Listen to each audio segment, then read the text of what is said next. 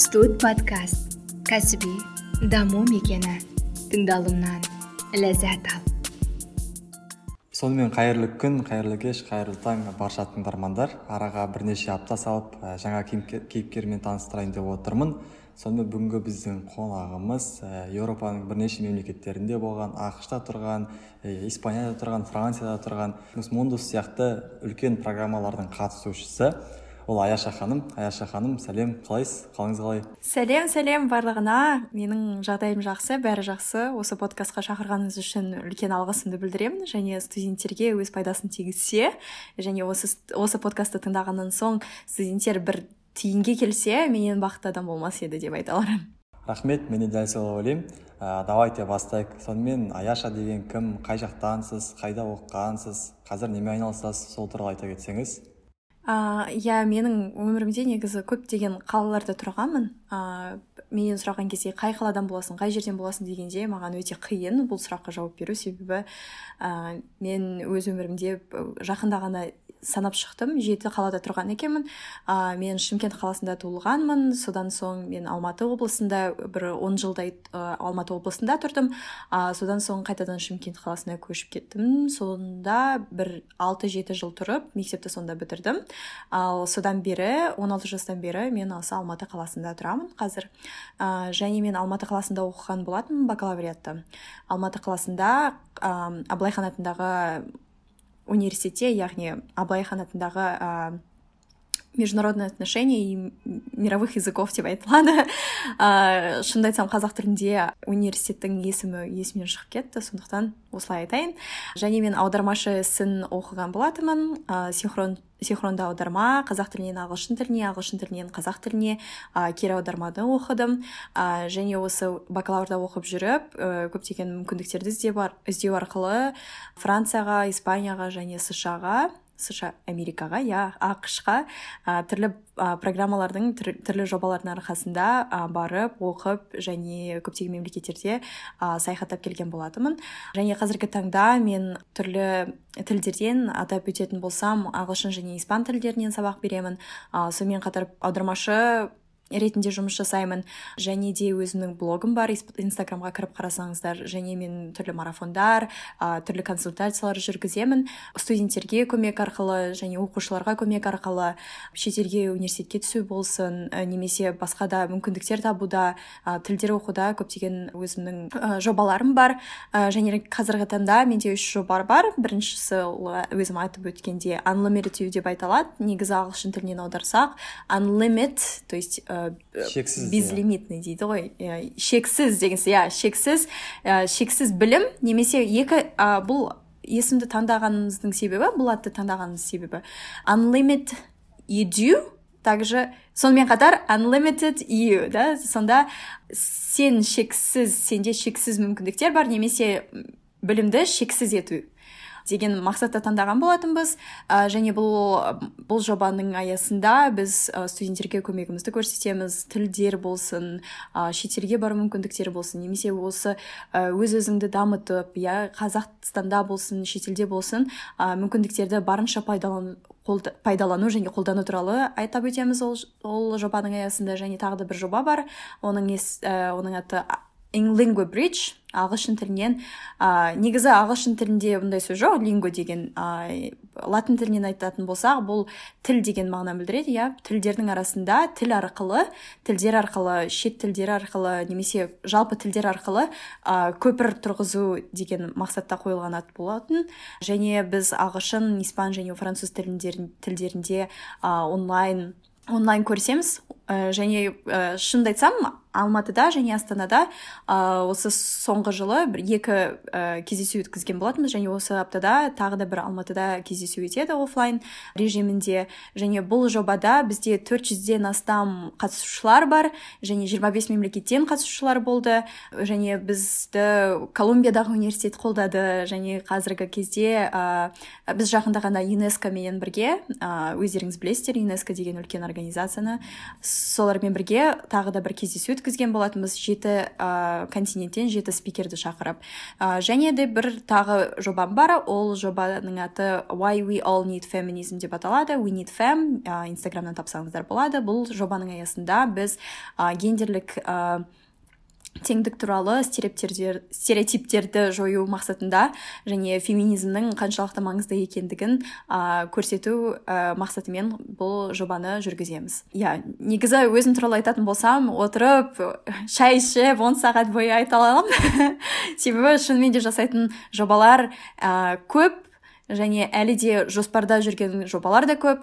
Ә, сондықтан иә менің инстаграмда көріп жүрсеңіздер жаңалықтардан құр қалмайсыздар деп айтатын едім рахмет толыққанды жауап үшін. Иә шынымен де бұл подкасттың негізгі мақсаты сізбен болатын подкасттың давайте шетелде оқу мүмкіндіктерін кеңірек қарастырайық. Неге? Себебі қазіргі таңда көптеген студенттер маған жазады да маған күніне он адам он бес адам жазады. Именно шетелде оқу туралы сол бағдарламалар туралы. Мен өзім шетелде оқымағаннан кейін ол нәрселер туралы ешкімге айтқым келмейді ұсынғым келмейді. Сол үшін шетелде оқып көрген шетелде тұрып көрген ә, сізге соған байланысты сұрақтар қойсам деймін да.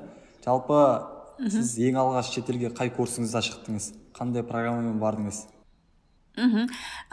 Иә негізі мен шетелге шынымды айтсам кішкентай кезімде енді шетел деп айта алмаймын бірақ ә, қырғызстанға ә, және ресейге ә, өзбекстанға өзімнің ата анаммен бірге барған болатынмын. Себебі біз алматы облысында тұрғандықтан қырғызстан өте жақын ә, және ресейде бір ә, әпкеміз тұрады соған барып көргенбіз. Бірақ мен ешқашан самолетқа отырып көрмеген болатынмын 17 жасыма дейін. Сол 17 жасымда ә, бірінші курсты бітіріп жатқан кезде университетте бір программаны таптым. Академическая мобильность деп аталады. Академ академ академді мобильность? Шынымды айтсам білмейді екенмін ә, және осы академическая мобильность деп аталатын бағдарламаның ә, ә, бағдарламамен басқа елдерге баруға болатын мүмкіндіктерді тапқан болатынмын. Және ә, ең қызықты болып көрінгені испания болды. Себебі сол кезде испанский дейді ғой испан тілін таңдап испан тілін оқу ә, өзімнің мақсатымда болды. Сондықтан испанияны таңдаған болатынмын. Және ә, университетте ә, конкурс жүргізіледі. Конкурстың арқасында ары қарай ә, студенттер іріктеледі. Сондықтан ә, сіз қазақстандағы университетте оқысаңыз қапы қалмаңыз.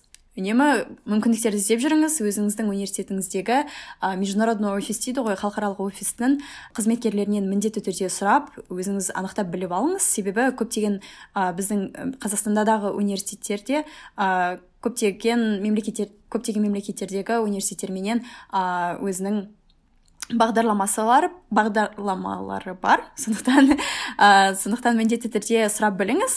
Ә, және мен осы испанияны таңдалған болатынмын. Және испанияға осы 17 жасымда екінші курстың бірінші семестрінде иә шын мәнісінде өмірде болмайтын нәрсе жоқ. Бәрі болады. Ә, екінші курста да баруға болады. Осы жерден бірден сұрақ қоя салайыншы ә, мен білемін иә шынымен де әр университетте өзінің программалары бар сондай ақ қосымша программалар бар. Ә, сіз барған академ мобильностьте ә, сізге қаншалықты ақшасын төлеп берді? Немесе ақшаға байланысты қандай финансирование болды? Иә мен ол туралы қазір айтып өтемін. Сондықтан асықпаңыз. Және мен қазір бағдарламалар туралы айтып өткен кезде мен сіздерге міндетті түрде олардың ыыы олар туралы толығырақ ақпарат беріп өтемін ә, және мен осы академдік мобильностьтің аясында мен испанияға бардым. Сонымен қатар мен төртінші курстың бірінші семестрінде тағы да айтамын. Екінші курстың бірінші семестрінде де төртінші курстың бірінші семестрінде де баруға болады. Себебі көптеген студенттер менен сұрайды екінші курста баруға болады ма? деп. Себебі көбісі ойлайды әлі де жаспыз үшінші курста бару керек деп. Шын мәнісінде невозможно возможно дейді ғой. Болмайтын нәрсе жоқ бәрі болады. Төртінші курста да баруға болады. Сондықтан ә, міндетті түрде сұрап көріңіз. Ә, және мен төртінші курста эрасмус ә, бағдарламасымен барып, барып келген болатынмын францияға. Ә, негізінде ә, испанияға барған бағдарламаның өзі де эрасмус деп аталады. Бірақ ә, ол бағдарламаның аясында бізге тек оқуды төлеп берген болатын. Және ә, мен қазақстанда тегін білім алғандықтан ә, бұл жерде ештеңе төлемеймін. Ә, ал ол жерде тегін оқу болды. Ал қалған қалғанына өзің төлеуің керек болды.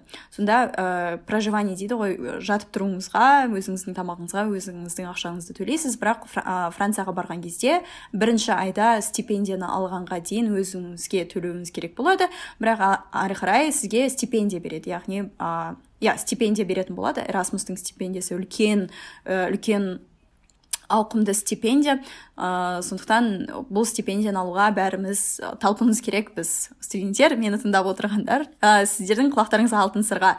Эрасмус бағдарламасын міндетті түрде қолданыңыз. Ә, және де ә, мен ақшқа work and travel программасымен барған болатынмын 2019 жылы. Work and travel дегеніміз ол жұмыс жасайсыз ары қарай өзіңіз ә, саяхаттауыңызға болады. Үш ай жазда жұмыс жасауға болады. Ә, және мен испанияда жүрген кезде негізі бірінші рет барғаным ол испания болды деп айттым. Ә, өмірімде самолетқа отырып ұшаққа мініп отыр мініп көрмеген ә, негізі жас қыз едім. Жас бала едім. Ә, бірінші отырған кезде үлкен бір сезімдерді үлкен бір сезімдер болды шынымды айтсам. Ә, өмірімде бірінші рет ұшаққа мініп отырмын өзім бір өзім ә, аттанып бара жатырмын басқа елге. Ол жерде ата анам жоқ мені қолдайтын қорғайтын ешкім жоқ. Ә, кішкене қобалжыдым бірақ ә, бірақ үйреніп кеттім ары қарай. Себебі ә, испанияда испанның испанияның өзінде адамдардың барлығы өте сыпайы өте қарапайым және өте досшыл келеді. Сондықтан ә, қиындықтар ә, қиындықтар болғанымен ә, бұл мемлекетте тұрдың өзі ә, және адамдардың қаншалықты ә, көңіл күйі көтеріңкі жүргенін көрудің арқасында өз өзімнің көңіл күйімді де көтеріп жүрдім. Испанияда тұрып жүріп ә, португалияға өте көп саяхаттадым. Ә, сонымен қатар ә, франция италияда барып көрдім және испанияның өзінде көп саяхаттап жүріп шынымен де саяхаттаудың қаншалықты маңызды екенін қаншалықты сіздің кругозор дейді ғой ә, әлемге деген көзқарасыңызды өзгертетінін өзім білдім. Ә, өзім ә, түсінген болатынмын. Ә, сол. Рахмет. Енді біздің менталитетте андай болады ғой. Ә, бәрібір де адамдар сандарды ұнатады да. Сандарды айтқанды ә, жа эрасмус мундустың стипендиясы жақсы деп жатсыз эрасмус мундустың стипендиясы қанша? Айына қанша алуға болады? Ә, негізі эрасмус мундус эрасмус мундус емес бұл эрасмус плюс деп аталады бұл программа. Мен барған программа. Екеуінің разницасы бар ғой иә иә себебі эрасмус мундус ол ә, магистратураға ал менің барған программам ол эрасмус плюс деп аталады эрасмус плюс. Негізінде эрасмус үлкен организация ол бас, басталған кезінде тек қана ә, еуропадан келген адамдарға еуропадан келген студенттерге арналған программа болатын. Ә, бірақ қазіргі кезде қазақстанда немесе басқа елдерде де өзінің ә, былай айтқанда серіктестігін үлкейтіп жатыр және ауқымын көтеріп жатыр. Сондықтан қазақстанда кейбір университеттерде ә, шынымен де эрасмуспенен ә, қарым қатынас жүргізетін ә, көптеген университеттер бар. Ә, мен францияға барған кезде маған 800 ә, 800 и... так ой есімнен шығып кетті. 850 немесе 800 евро беретін. Ә, теңгеменен санап көретін болсақ теңгеменен бір төрт жүз елу төрт жүз алпыс мың шамасында шығар бірақ 500 мыңға дейін жетеді. Айына сондай ақша береді. Ә, сосын сіздің ә, ұшаққа барып қайтуыңызға да ақша төлейді. Оған бөлек 820 евро берген болатын. Ол да бір 500 мыңның шамасында. Ә, сондай ақша береді. Ұшақпен барып қайтуыңызға ол сіздің жүріп тұруыңызға кетеді. Мысалы сіздің қазақстандағы қалаңыздан сол қалаға жету үшін сол қаладан қайтадан, қайтадан өзіңіздің қалаңызға жету үшін сол ақшаны жаратасыз және сіздің оқуыңызға ақша төлеп береді. Ә, және бұл стипендия шынымды айтсам барлығын жауап берді деп айта аламын. Бірақ ә, студенттер көбінесе менен сұрап жатады ә, қаншалықты ақша керек деп. Сіз сіз бірінші айдың соңында немесе екінші айда ғана осы ақшаны аласыз. Сізге стипендияны төлеп бастайды оған дейін сізге ақша керек. Ә, мысалы билеттеріңізге төлеу үшін сіз бірінші өзіңіз билеттерді сатып аласыз бару үшін. Және бірінші айда тұрып барып тұруыңызға мысалы мен мысалы билеттерге бір үш жүз мыңдай кетір ақша кетті. Ә, және бірінші айда тұруыма негізі өте көп кетіп қалды. Себебі көп мен ә, көп саяхаттадым. Соған бір мың доллардай кетті ау деймін. Бір төрт жүз мыңдай кетті. Төрт жүз елу мыңдай мүмкін одан да көп. Сол. Сондықтан студенттер оқып жүрген кезде де өзіңіздің мүмкіндігіңізді жібермеңіз. Бұл ақшаның барлығын маған біреу беріп қойған жоқ. Оның барлығын өзім ақшамды тауып ә, жұмыс жасап соның арқасында бардым. Ә, иә ары қарай маған стипендияны төледі бірақ оған дейін де кішкене ақша керек болады. Ә, және мысалы сіз work and travel бағдарламасымен барғыңыз келетін болса оған да ақша төлеу керек болады. Себебі and travelға мысалы программаның өзіне сіз 2000 доллардай төлейсіз бірақ жұмыс жасағаннан кейін сіз ол ақшаны өтеп аласыз ә, және ә, программа өз өзін жабады деп айтады ғой. Ә, шын мәнісінде иә төлеген ақшаны өз өзін жабады. Себебі and travelдың өзіне бір үш жарым мың доллардай кететін шығар. Бұл work and travel біздің алдыңғы подкастымызда болған work and travelдың барлық былайша айтқанда майын шағып тастағанбыз америкада қалай жүруге болады қандай жұмыс істеуге болады бүгін көбірек еуропа туралы сөйлесетін боламыз. Енді ә, сәл артқа қайтайық ә, сіз екінші курсыңызда бардыңыз ғой испанияға. Сол испанияға бармай тұрып қорқыныш болды ма? жалпы там шетелге шығуға байланысты қандай ойлар болды? Немесе бұрыннан мақсат болды ма? Мен шетелде оқимын деген сол шешімге қалай келдіңіз сол туралы айтып берсеңіз? Иә шынымды айтатын болсам қазір мен подкастты тыңдап отырған мысалы менің достарым немесе менің ә, оқырмандарым болатын болса инстаграмнан келетін болса мүмкін кішкене таңғалатын болар. Себебі инстаграмға бүйтіп қараған кезде былай айтады ғой ә, түріне қарап оны сынауға болмайды деп. Ә, егер қарап айтатын болса маған көп адамдар жазады сіз ақшаны қайдан аласыз? Сіздің ата анаңыз қайда жұмыс жасайды? деп. Шын мәнісінде мен ешқашан менің мүмкіндігім болады болашақта деген ойым ешқашан болмаған. Себебі мен үнемі ойлайтынмын шетелге бару үшін өте көп ақша керек болады деп. Себебі мен мектеп бітіргеннің кезінде де ә, маған ата анам шын мәнісінде былай келді да былай айта салды ә, жоқ біз сенің ә, оқуыңа төлей алмаймыз бізде ақша жоқ сен өзің грант ұтып алуың керексің грант ұтып алмасаң біз білмейміз саған оқуға төлейтін ақша шын жоқ деп айтты ә, сондықтан мен өте тырыстым алтын белгіге бітіріп ә, грантқа түстім және алматы қаласында оқып жүрген кезде. Ә, осы оқып жүрген кезде мен көптеген бағдарламалар туралы оқып жүрдім. Сол кезде бірақ түсіндім шын мәнісінде шетелге барып оқу үшін ә, бай болудың қажеті жоқ екенін. Себебі адам егер талпынатын болса ә, адамның қолынан келмейтін ештеңе жоқ. Ә, және мен кішкентай кезімде өзімнің достарымды достарымның ә, былай айтқанда ә, саяхаттар туралы естіп отырған кезде үнемі шабыттанатынмын. Мен де осылай барсам ғой мен турцияға барып келе жатырмын мысалы. Дубайға барды дегенді естіген кезде қандай керемет мен де барсам ғой деп үнемі аңсап жүретінмін. Ә, содан соң бір 16-17 жасымда шынымен де өзім алдына осындай мақсат қойдым. Ә, мен бакалаврда оқып жүрсем де мен сол кезде өзімнің мүмкіндіктерімді пайдаланып ә, шетелге баруым керек деген. Ә, сондықтан да бірінші курстан бастап талпына бастадым. Сол программаларды іздеп ең ә, ең өзіме тапқан ең қызықты программа осы академическая мобильность болды. Себебі тек қана қысқа мерзімге ғана емес бір семестр барып оқып сіз университеттің оқу жүйесін көресіз біріншіден. Себебі қазақстандағы оқу жүйесі мүлдем басқа ал ол жақтағы оқу жүйесі мүлдем басқа. Сол оқу жүйесін көру мақсатында ә, мен барған болатынмын. Және де осы барған кезде мысалы ә, ә, алдыма мақсаттардың қойған мақсаттарымның бірі ол ағылшын тілін ә, меңгеру жетік меңгеру және испан тілінде сайрап келу деген мақсаттарды қойдым. Ә, соның арқасында жер көріп ел көріп ә, олар қалай тұрады екен қандай оқу жүйесінде жүреді екен және студенттер қалай оқиды екен өзімнің жалпы айтқанда расширять кругозор дейді ғой. Ә, көзқарасымды кеңейту үшін әлемде әлемге басқа көзбен қарау үшін сондай мақсат қойған болатынмын. Иә мен байқап тұрмын да инстаграмыңызды көрген кезде де андай неше түрлі посттар энергияға толы посттар. Енді даже если сізбен там ә, офлайн көріспесем де андай іштегі энергия там білімге деген ұмтылыс талпыныс дейді ғой. Сол нәрсе мықты екенін байқап тұрмын да. И ол нәрсе қалай пайда болды жалпы? Ә, мысалы білім алған кезде сіз қалай білім аласыз? Көбірек оқуға тырысасыз ба? Мысалы аз ұйықтайсыз ба? Әр адамда өзінің бір түсініктері бар ғой білімге байланысты. Сізде қандай принциптер бар? Ә, университетті бітірген соң қазір менде бір жүйелі түрде сабақ оқимын деп айта алмаймын. Бірақ ә, шын мәнісінде мен қазір өзім білім беріп жүргендіктен үнемі ә, жаңа ақпараттарды оқып жүруім керекпін. Жаңа ақпараттарменен ә, былай айтады ғой ә, нужно владеть информацией деп ә, жаңа ақпараттарды біліп жүруім керекпін сондықтан өзімді осы жаңа ақпараттардан қалып кетпей жүріп ә, пойыздан қалып кетпейді дейді ғой сондай сияқты. Ә, үнемі жаңалықтарды оқып жүремін бірақ ә, университетте оқитын студенттерге бір кеңес берерім. Шынымен де оқу керек. Ә, сіз университетке келгендіктен сіз оқуыңыз керек. Бірінші мақсатыңыз ол оқу болсын. Ә, көптеген студенттер мысалы менің достарымның ішінде де мен байқаған болатын. Ә, қазақстанда әсіресе қазақстанда оқып жүрген студенттердің көбісі айтады ой мен диплом алсам бітті осы бір қағазды алып шықсам бітті. Содан соң жұмысқа бір жерге тұрамын. Сол жерде жұмыс жасаймын. Сонымен өзімнің өмірімді ары қарай өткіземін деп. Бірақ ол дұрыс емес. Шын мәнісінде оқуды өзіңіздің мақсатыңыз ретінде қоюыңыз керек.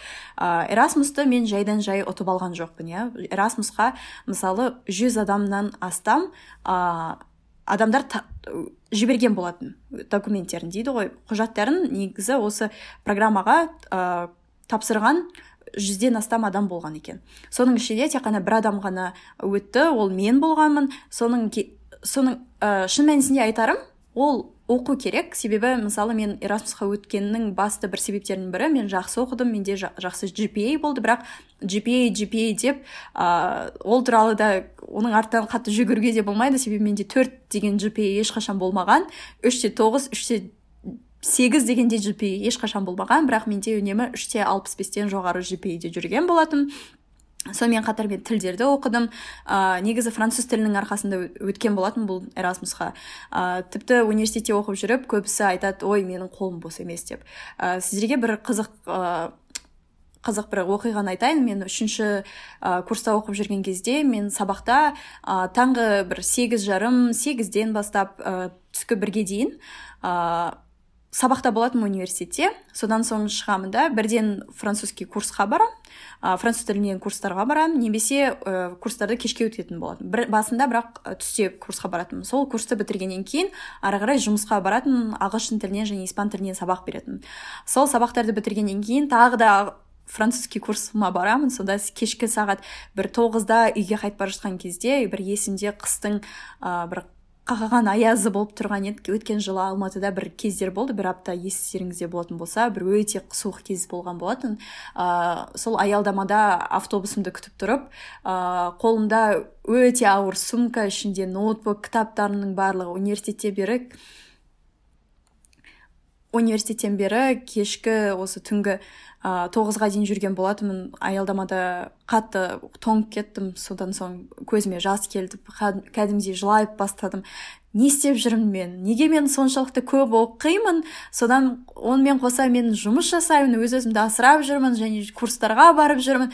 Неге осының барлығын жасаймын? Неге мен басқа студенттер сияқты менде ә, үнемі ата анамның ақшасына ғана жүріп немесе ә, тек жақсы оқып қана қоя салмаймын деп сол кезде жылап қатты бір ә, көңіл күйім түсіп кетті. Содан соң үйге келдім да ой қой аяша олай болмайды. Шынымен де сен осы жасап жүрген нәрсесін нәрсенің барлығын жемісін жақында көресің деп айтқан болатынмын сол сол кезден кейін мен ә, эрасмус бағдарламасына дайындалып бастадым. Бір бір айдай дайындалған болатын содан соң уже нью йоркта болған кезімде нью йоркта ә, жолда ә, уолл стрит дейді ғой егер білетін болсаңыз сол уолл стрит көшесінің бойымен кетіп бара жатқан кезде мен ә, телефонымды ашып қалсам ішінде екі письмоны көрдім. Екі университетке тапсырған болатын франциядан. Екеуі де мені қабылдады. Сол кезде көзіме қатты жас келді шынымды айтсам.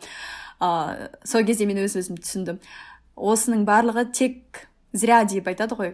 Ә, жайдан жай болған жоқ оқығанның барлығы шынымен де өтеледі егер оқып ә, талпынып шынымен де ә, егер де талпыныс болатын болса барлығына жетуге болады.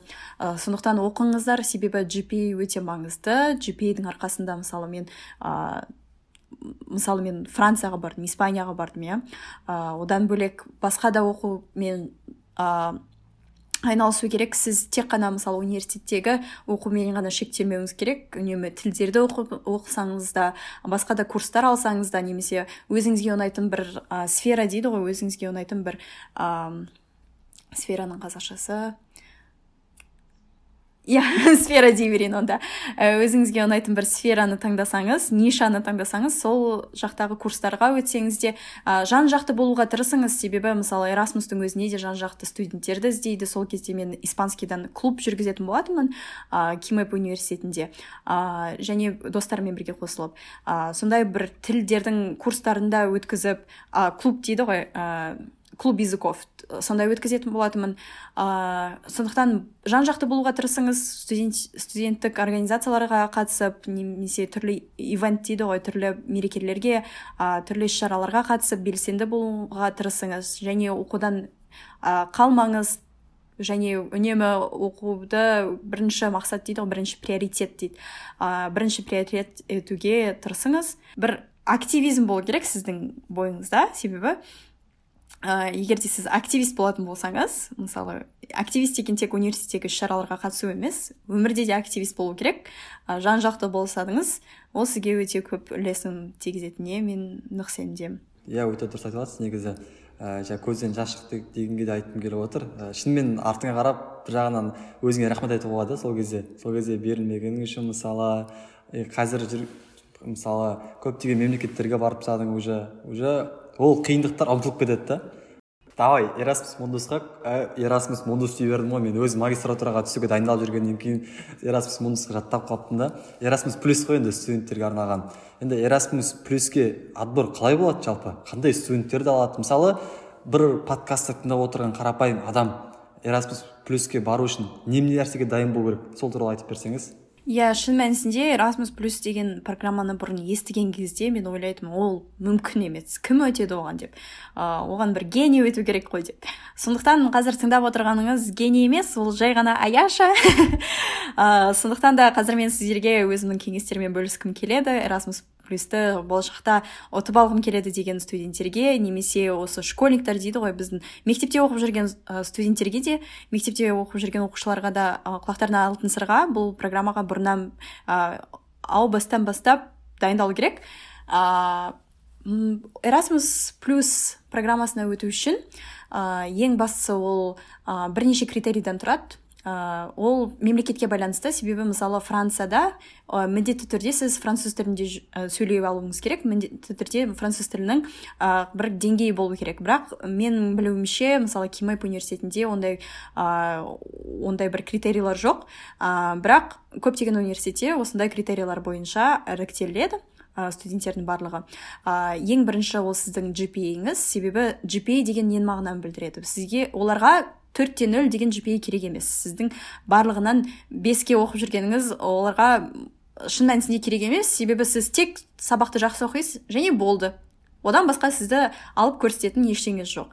Сондықтан да сіздің gpa жақсы болу керек. Ол жақта университетке түскеннен кейін ол жақта университетке барғаннан кейін сіз сабақты ә, жайына қойып ә, тек саяхаттап жүресіз ә, жүрмейтініңізге кепіл болу үшін оларға жақсы gpa керек. Себебі жақсы оқитын студенттерді олар қолдағысы келеді. Сондықтан жақсы бағалар. Бірінші бірінші кезекте және де ағылшын тілінен сіздің ә, сізде бір деңгей болу керек. Менде ол кезде айлтс болған жоқ бірақ бәрінен айлтс сұрайды. Ә, бәрі таңғалады. Мен ешқандай программаға ешқандай программа мен ешқандай айлтсыз өткенім үшін. Ә, бірақ шынымды айтсам мен он алты жасымнан бастап менде ц один дейді ғой. Уровень болған иә ол ағылшын тілінде advanced дейді advanced уровень болғандықтан advanced деңгей болғандықтан мен ешқайда шынымды айтсам айлс сертификатын көрсеткен жоқпын. Бірақ менің өзім жазған writing sample деп аталады ә, менің жазбаларымды ағылшын тілінде жаза алатыным туралы ә, және ағылшын тілінде сөйлей алатыным туралы менде ә, кепілдік ретінде менің университетте оқыған университетте ағылшын тілінде оқыған болатынмын. Ә, оның өзі кепіл болды. Ә, және ә, егер сіз университетте ағылшынша оқымайтын болсаңыз сізде ешқандай ц один немесе ә, б два деген б екі деген деңгейді көрсететін ә, ешқандай сертификатыңыз болмаса міндетті түрде айлтс тапсыруыңыз керек. Ә, айлтстан ә, негізі алты жарымнан жоғары алуыңыз керек ә, егер де шынымен де өткіңіз келетін болса. Және өзіңіздің баратын барғыңыз келетін мемлекетке байланысты екінші тілді білуіңіз керек. Ә, мысалы менің ә, жағдайымда ол француз тілі болды. Айтып өтетін болсам мен француз тілін университетте оқыған жоқпын барлығы сұрап жатады француз тілі университетте оқыдың ба деп. Жоқ мен университетте оқыған жоқпын өзім курстарға қатысып өзім дайындалып француз тілін өзім меңгерген болатынмын. Ә, сол француз тілінің арқасында эрасмусқа да өткен болатынмын. Ә, және эрасмусқа вот ә, француз тілінен сертификатымды көрсеттім. Менде ә, б один деген уровеньнің сертификаты болды. Ә, содан бөлек ә, сіздің ә, университеттегі ә, қаншалықты белсенді екеніңізді сіз cv дейді ғой өзіңіздің резюмеңізде өзіңіздің түйіндемеңізде. Иә қазақша есіме түсті түйіндемеңізде көрсетуіңіз керек. Ә, соның ішінде түйіндемеңізді өте жақсы дайындауыңызға кеңес беремін. Оның ішінде барлығын жазыңыз міндетті түрде ә, қаншалықты лидер екендігіңізді көрсетіңіз. Себебі эрасмусқа шынымен де лидерлерді іздейді. Өз эрасмуспен сол университетке келгеннен кейін өзіңіздің үлесіңізді қоса алатыныңызды ә, көрсетуіңіз керек. Ә, одан бөлек университеттен мұғалімдерден рекомендательное письмо дейді. Сізді ә, рекомендация беру керек ол мұғалімдер. Ә, және мен ә, мысалы екі мұғалімнен рекомендательный письма алдым. Ә, одан бөлек мотивационное письмо дейді ғой өзіңіздің мотивацияңызды жазып бір хат жазуыңыз керек ол мотивацияның ішінде сіздің қаншалықты ә, бұрынғы кездегі жасап жатқан ә, заттарыңыздың барлығы қаншалықты эрасмус бағдарламасының арқасында өз үлесін табады немесе өз жалғасын табатынын көрсетуіңіз керек. Қаншалықты эрасмус бағдарламасы сізге өз көмегін тигізіп болашақта қандай өзінің үлесін тигізетінін көрсетуіңіз керек. Сол мотивационный письмоны жазасыз. Соның барлығын өзіңіздің таңдап жатқан университетіңізге жібересіз. Көптеген адамдар қателеседі. Эрасмус мундаспенен ой эрасмус плюспенен ә, академическая мобильность дейді ғой екеуінің айырмашылығы үлкен. Ә, себебі академическая мобильность сіздің университетіңіз таңдайды кім баратынын ал эрасмуста ә, сізді қабылдап отырған университет таңдайды. Себебі ол университет өзі осы құжаттардың барлығын ә, қабылдағаннан кейін ішінен осы кандидаттар дейді ғой сол кандидаттардың ішінің барлығында ішінен ә, таңдайды ә, кім өтетінін. Сондықтан міндетті түрде дұрыстап дайындалыңыз барлығы ағылшын тілінде болу керек. Ағылшын тілін бірінші курстан бастап негізі бала кезден бастап оқу керек. Ағылшын тілінсіз қазір ешқайда баруға ә, шынымды айтсам мүмкіндіктер өте аз. Ағылшын тілінсіз ә, ағылшын тілі шынымен де үлкен есіктерді ашады деп айтады ғой. Шынымен де есіктерді ашады. Ә, солай. Сол дайындалу үшін міндетті түрде жақсы оқыңыз және тілдерді оқыңыз және басқа заттармен де айналысыңыз және өзіңіздің лидерлік ә, былай айтқанда ә, качество дейді ғой личный качество болу керек. Иә түсіндік бұл жерде тыңдармандар біздің мақсатымыз андай толыққанды информация беру болмаса да өздеріңіз ізденіп көріңіздер міндетті түрде. Өйткені ол условияларды ережелері уақыт өткен сайын өзгеруі де мүмкін. Иә yeah, иә. Yeah. қазір қысқаша айтқым келіп отыр да академиялық жаңағы мобильностьке байланысты кейбір адамдар дұрыс түсінбей қалуы мүмкін. Академический мобильность дегеніміз ол универлердің арасында болатын нәрсе яғни универ шешеді ол нәрсені аяша ханым айтқандай. Ал эрасмус дегеніміз ол бөлек яғни оның комиссиясы бөлек. Ол туралы бөлек оқып көресіздер. Енді мынандай бір сұрақ болып тұр да. Ә, осы эрасмус плюске мамандыққа байланысты қалай өзі? Яғни қандай мамандықтар бара алады ол ә, негізі барлық мамандықтар өзінің барлық мамандықтарменен өзіңіздің университетіңізде сұрауыңыз керек. Себебі ә, мысалы кейбір мамандықтарда бізде болды мысалы эрасмус болмаса да басқа бір малайзияға мысалы жіберетін кезде ә, бір мамандықтарға осы бағдарлама жүретін болады бірақ бір мамандықтарға болмайды. Сондықтан сіз өзіңіздің мамандығыңыз бойынша университеттен міндетті түрде біліп көріңіз сұрап көріңіз сұрастырып ә, содан соң таба аласыз деген үміттемін себебі мысалы менің ә, мамандығымменен испанияға францияға болды германияға болды. Ә, себебі біз испан ә, испан тілін француз тілін және неміс тілін ә, университетте оқығаннан кейін осы елдерге болды және тағы да басқа елдерге болды. Сондықтан сіздің өзіңіздің мамандығыңызға байланысты кейбір елдерде беріледі. Ол елге де байланысты емес ол университетке байланысты. Ол университетте оқытылатын мамандықтарға байланысты. Себебі мысалы мен барған университеттің өзінде мысалы орыс тілінен француз тіліне аударма дегенде ә, мысалы менде пәндер болды. Сондықтан ә, ол университетке байланысты. Себебі мысалы ә, мен қаншалықты білетінім ә, мысалы химияны оқып жүргендердің ә, көбісі мысалы польшада ә, мысалы чехияға барып келгендер көп болды. Ә, ол бұл жерде ешқандай мемлекетке қатысы жоқ ол университетке байланысты. Және міндетті түрде сұрап біліңіз себебі мен барлық университеттерге кепіл бере алмаймын. Ә, сол. Жақсы рахмет. Ә, келесі сұрақ. Енді тілге байланысты жалпы тілге деген махаббат қайдан пайда болды? Қазір неше тілде сөйлей аласыз? Иә негізі басында басында айтып өтуді ұмытып кетіппін. Ә, мен алты тілде сөйлеймін. Ә, ол қазақ тілі орыс тілі ағылшын тілі испан тілі француз тілі және португал тілі. Португал тілінде шынымды айтсам орташа деңгейде сөйлеймін. Ә, және ә, қазіргі таңда осы алты тілде сөйлей аламын. Ә, негізі тілдер көп адамдар сұрайды тілдерді өте көп уақыт бойы оқып жүрген шығарсыз деп жоқ шын мәнісінде жоқ. Ә, себебі мен университетке түскен кезде барлығын ағылшын тілінде оқығандықтан мен ағылшын тілін ә, дамытуда болдым. Ә, бірақ испанияға барған кезде мысалы шынымды айтсам мен испанияға бір нулевой ә, уровень дейді ғой. Мен ә, шын мәнісінде ешқандай ә, деңгейсіз бардым. Барлығын нөлден бастап бәрін үйрендім сол жақта. Ә, сол испанияда үйренгеннен кейін көптеген адамдарды көргеннен кейін мен шынымен де шабыттанып кеттім. Адамдарды көргеннен кейін мә қандай керемет мынау. Барлығы ол жақта көптеген студенттер болды. Жастары 24-те 23-те болса да ә, бір алты тілде жеті тілде сөйлейтін адамдарды көріп қандай керемет дедім. Кез келген адамның қасына барады да кез келген тілде сөйлей салады деп қызықтым. Сондықтан өзім алдыма осындай мақсат қойдым. Мен полиглот болуым керек деп. Ә, сол кезде испан тілін оқып бастадым. Ә, күнде далаға шығып испан тілін жаттықтыратынмын. Ә, жаттығуда болатынмын. Себебі мысалы мен басында келген кезде ешқандай достарым болмай тұрып бірінші аптаның өзінде қолыма бір кітапты алып алатынмын сөздікті алып алып далаға шығып. Ә, ешқандай испан тілінде ешқандай сөз білмесем де сол сөздіктен бір сөздерді алып қарап тұрып ә, сұрайтынмын қай жерде мысалы балмұздақ сатылады. Қай, қалай мен пляжға жете алсам болады қалай мына жаққа барсам болады қалай мына жаққа барсам болады деп сондай сұрақтар қоятынмын.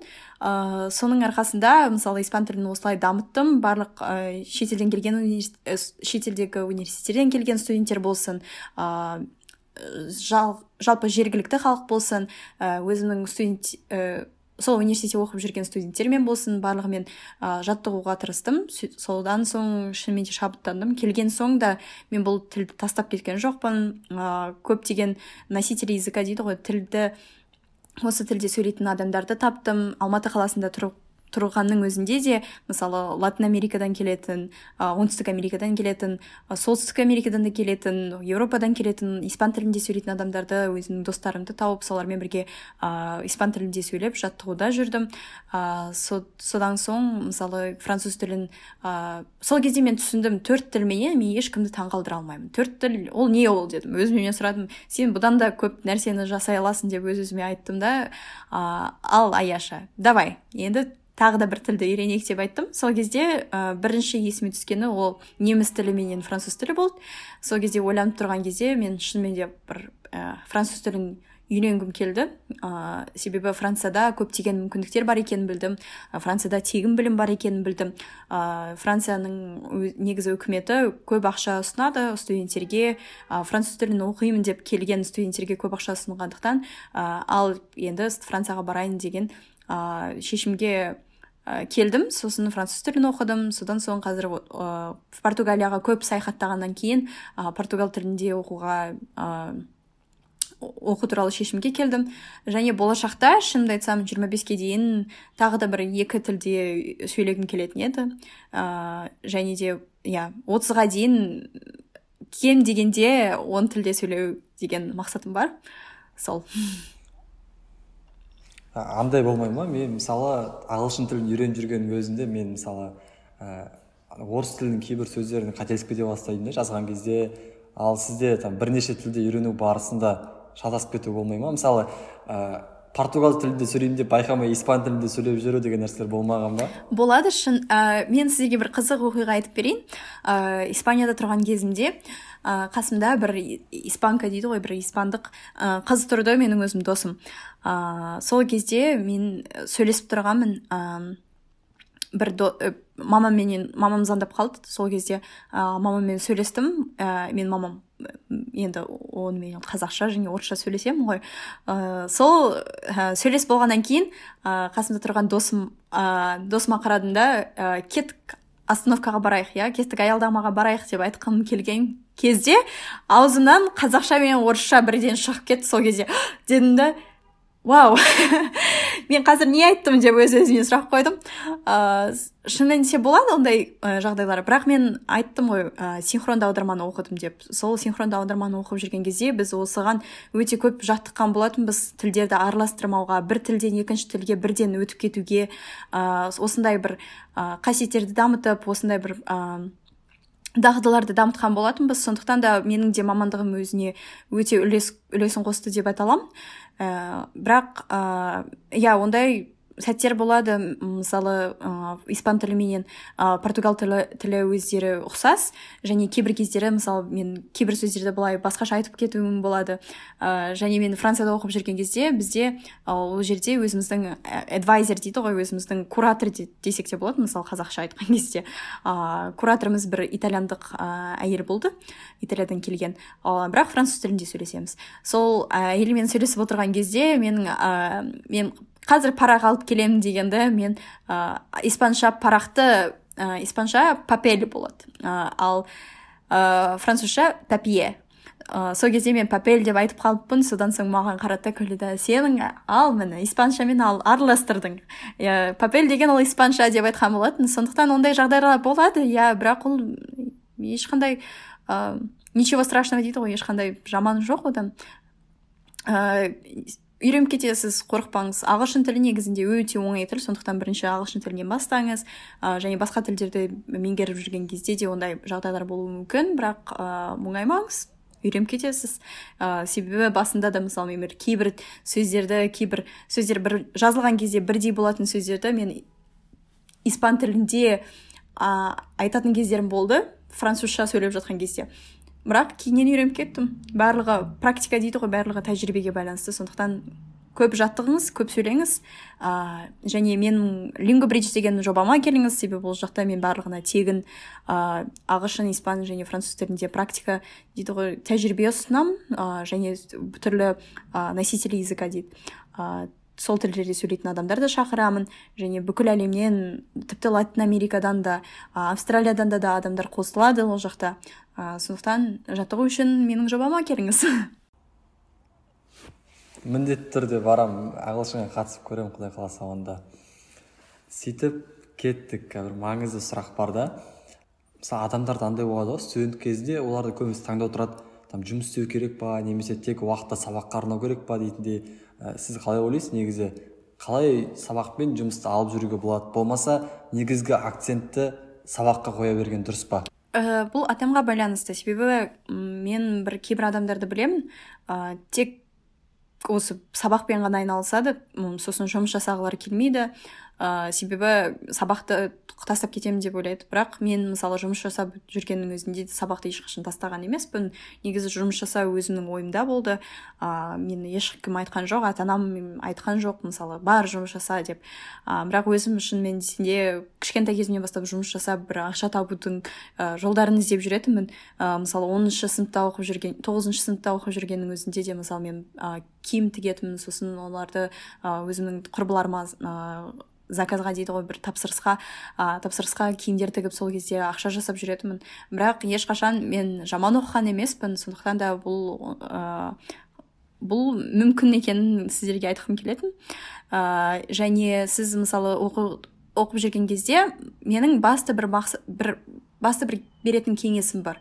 Ә, сіз оқып жүрген кезіңізде өзіңіздің мамандығыңызға байланысты ә, сферада ә, тәжірибе алуыңызға тырысуыңыз керек. Себебі мысалы сіз ә, университетте оқып жүріп мысалы макдональдста немесе бір басқа бір донеркада жұмыс жасап ондай да студенттер болады. Ол жаман деп айтып отырған жоқпын бірақ ә, шын мәнісінде университетте алып жатқан біліміңізді тәжірибеде көрсетуіңізге тырысуыңыз керек. Себебі сіз төрт жылда оқығаннан кейін ол информацияда ескеріп ескіріп кетуі мүмкін.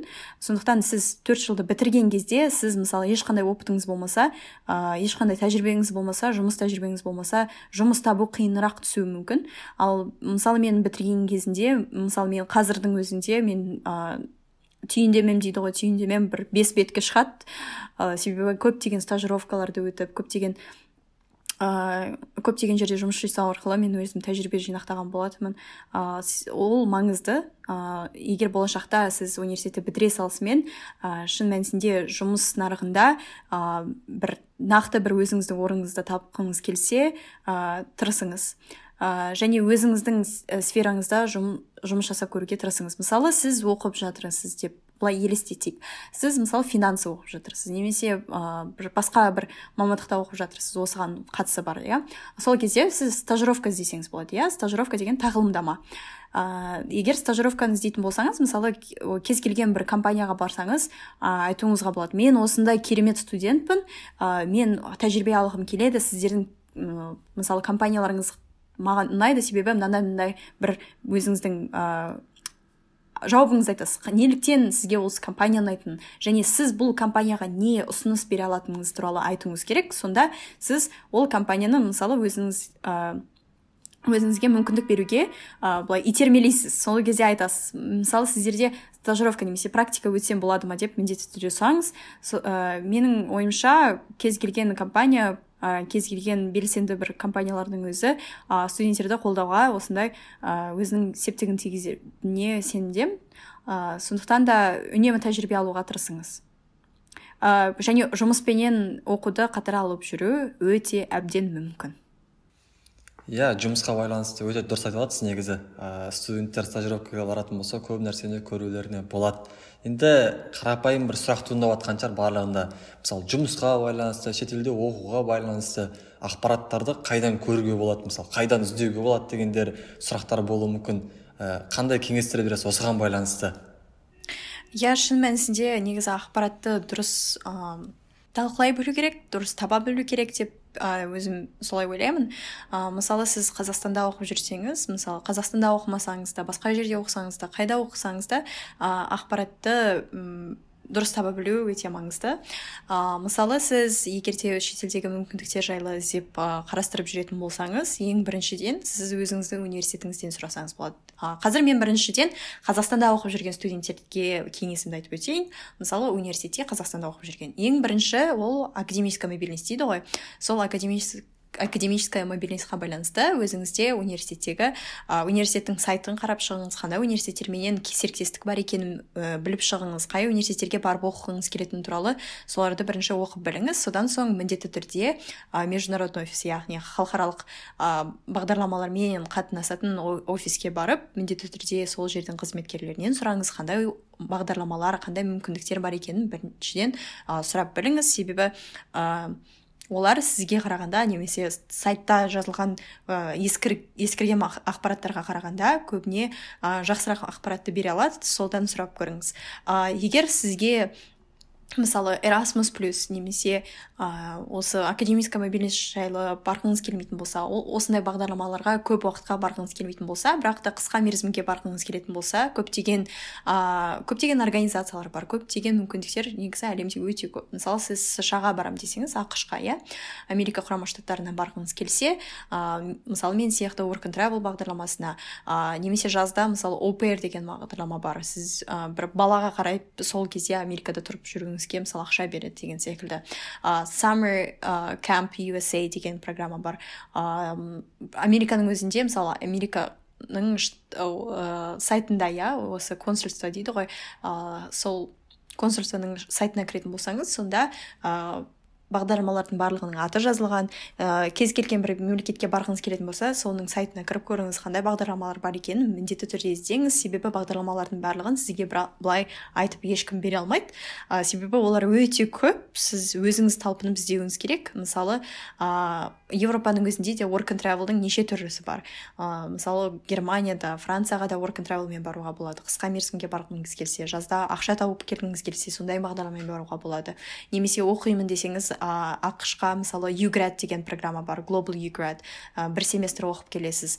Ә, немесе айсек деген ә, үлкен организация бар. Сол айсекпен барсаңыз болады. Мысалы айсекпенен стажировкаға немесе волонтерство дейді ғой. Ә, ерікті ретінде барсаңыз болады. Негізі волонтерлік программалар өте көп әлемде. Кез келген елге кез келген салада барып волонтерство менен стажировканы өтіп келуге болады. Сондықтан ең сіздің басты досыңыз ол google болу керек. Барлығы гуглда жазылған.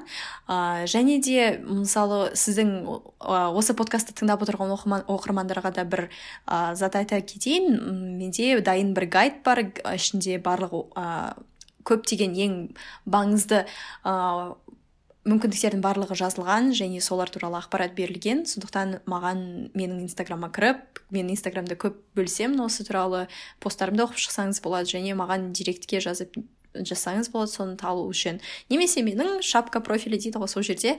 Ә, ссылка тұр соның ішінде өзіңіз тапсаңыз болады осы гайдты.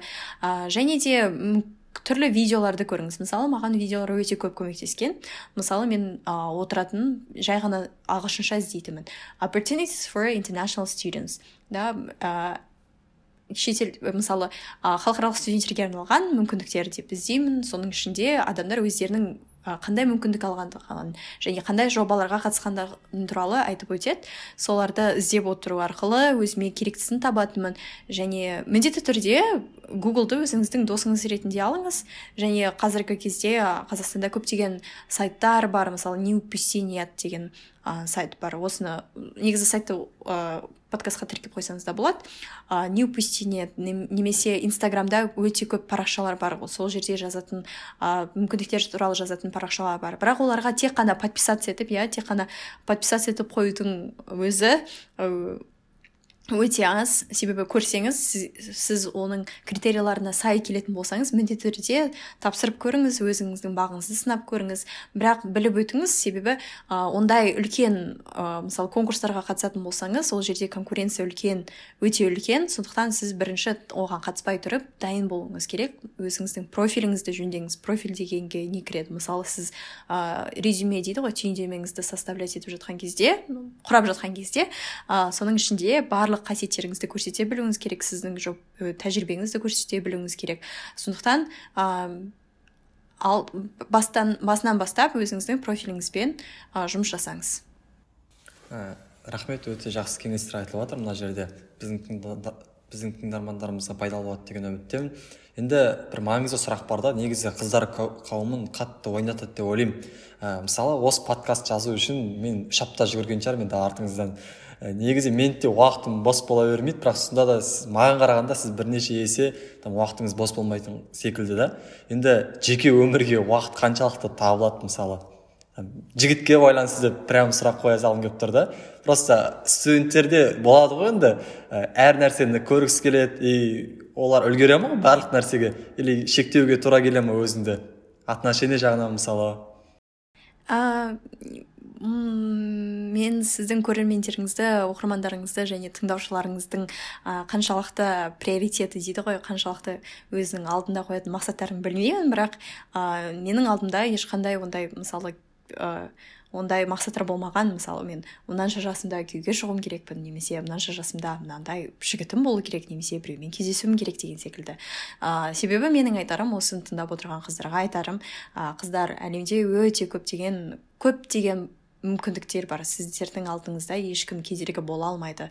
Бұл мүмкіндіктерді көруіңіз керексіз. Сіз ә, оқып біліңіз. Себебі әлем күнделікті өзгеріп жатыр. Сіздің бүгінгі үйренген нәрсеңіз бір жылдан кейін ол актуальный дейді ғой. Ол сұраныста болмауы да мүмкін. Мысалы сіз бүгін қазір сммен айналысып жатсаңыз ол екі жылдан кейін оның барлығы автоматты түрде болып кетуі мүмкін. Сондықтан сіздің ә, сіз үнемі ә, жаңа білімді алуыңыз керек жаңа ақпараттармен ә, білуіңіз керек. Сондықтан ә, осы әсіресе қазақ тілінде сөйлейтін тыңдармандардың арасында осындай бір ә, ойлар кездесіп жатады. Қыздарға қаншалықты жұмыс жасау керек деген секілді. Сондықтан мен сіздерге айтарым ә, шын мәнісінде өзіңіздің мүмкіндіктеріңізді қолдана біліңіздер.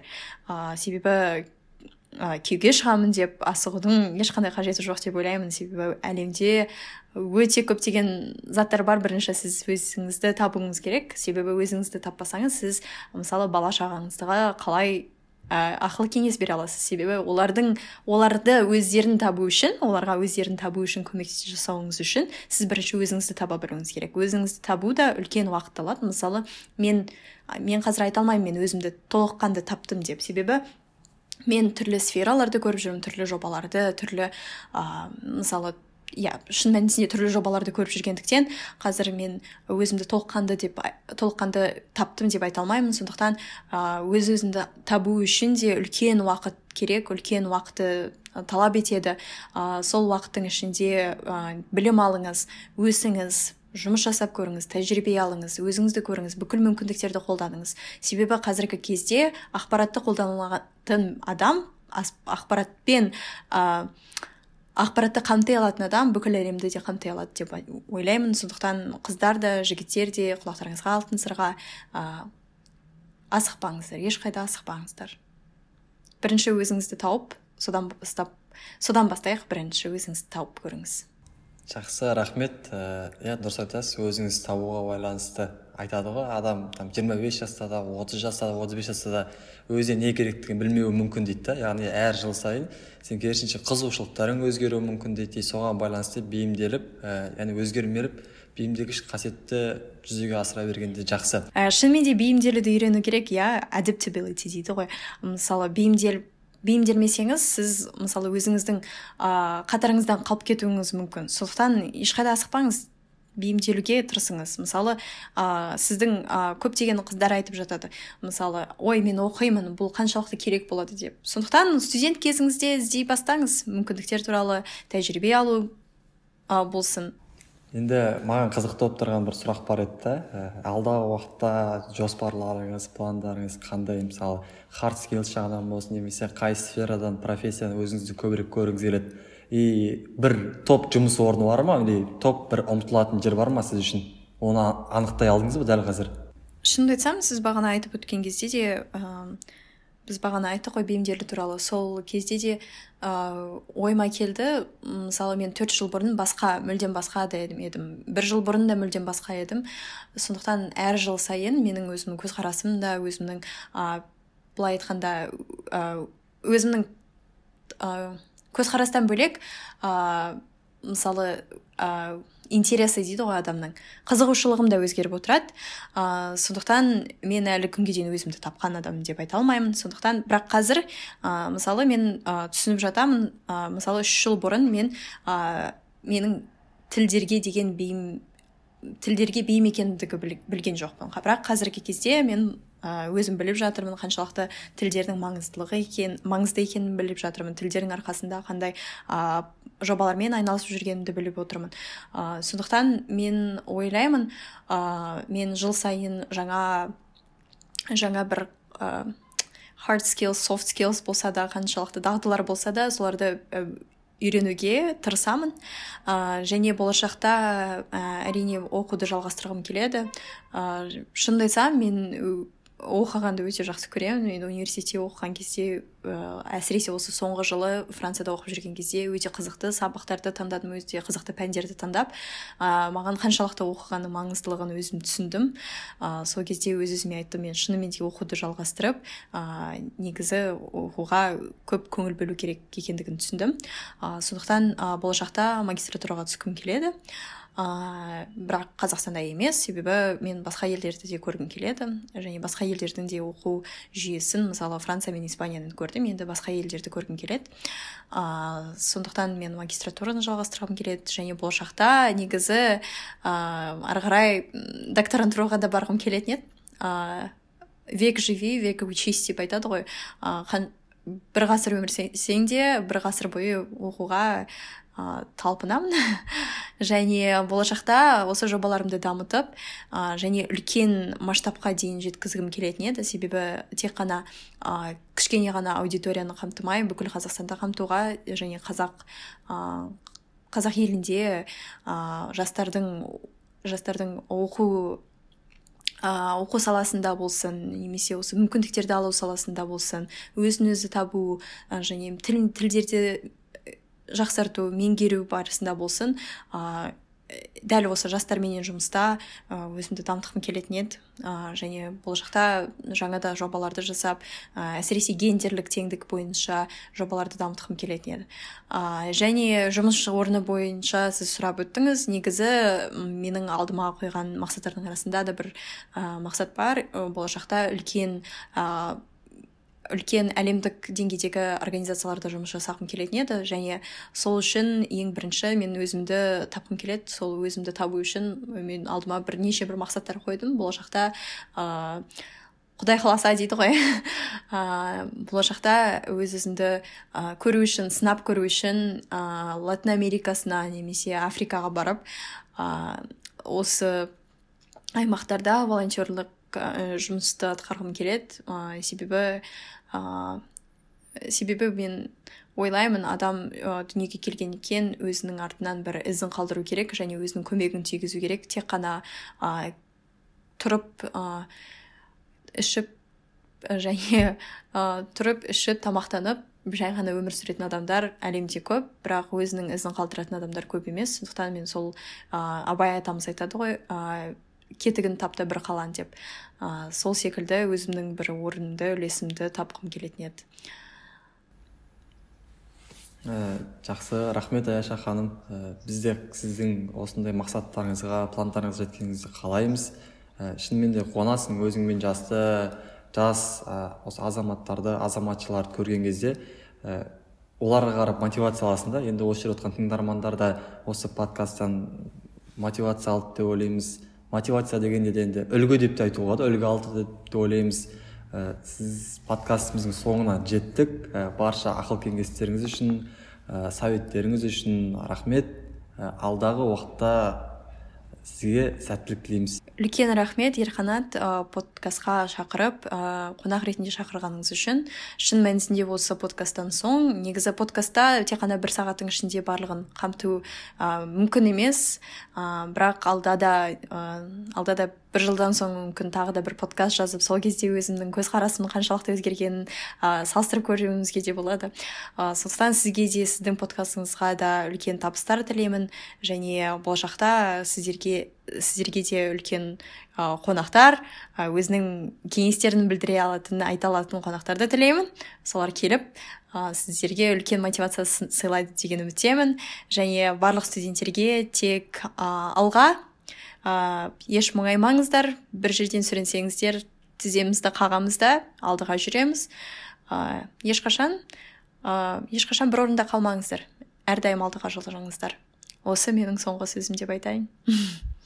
рахмет үлкен.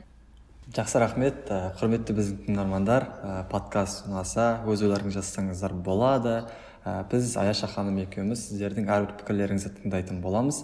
Келесі подкасттарда жүздескенше.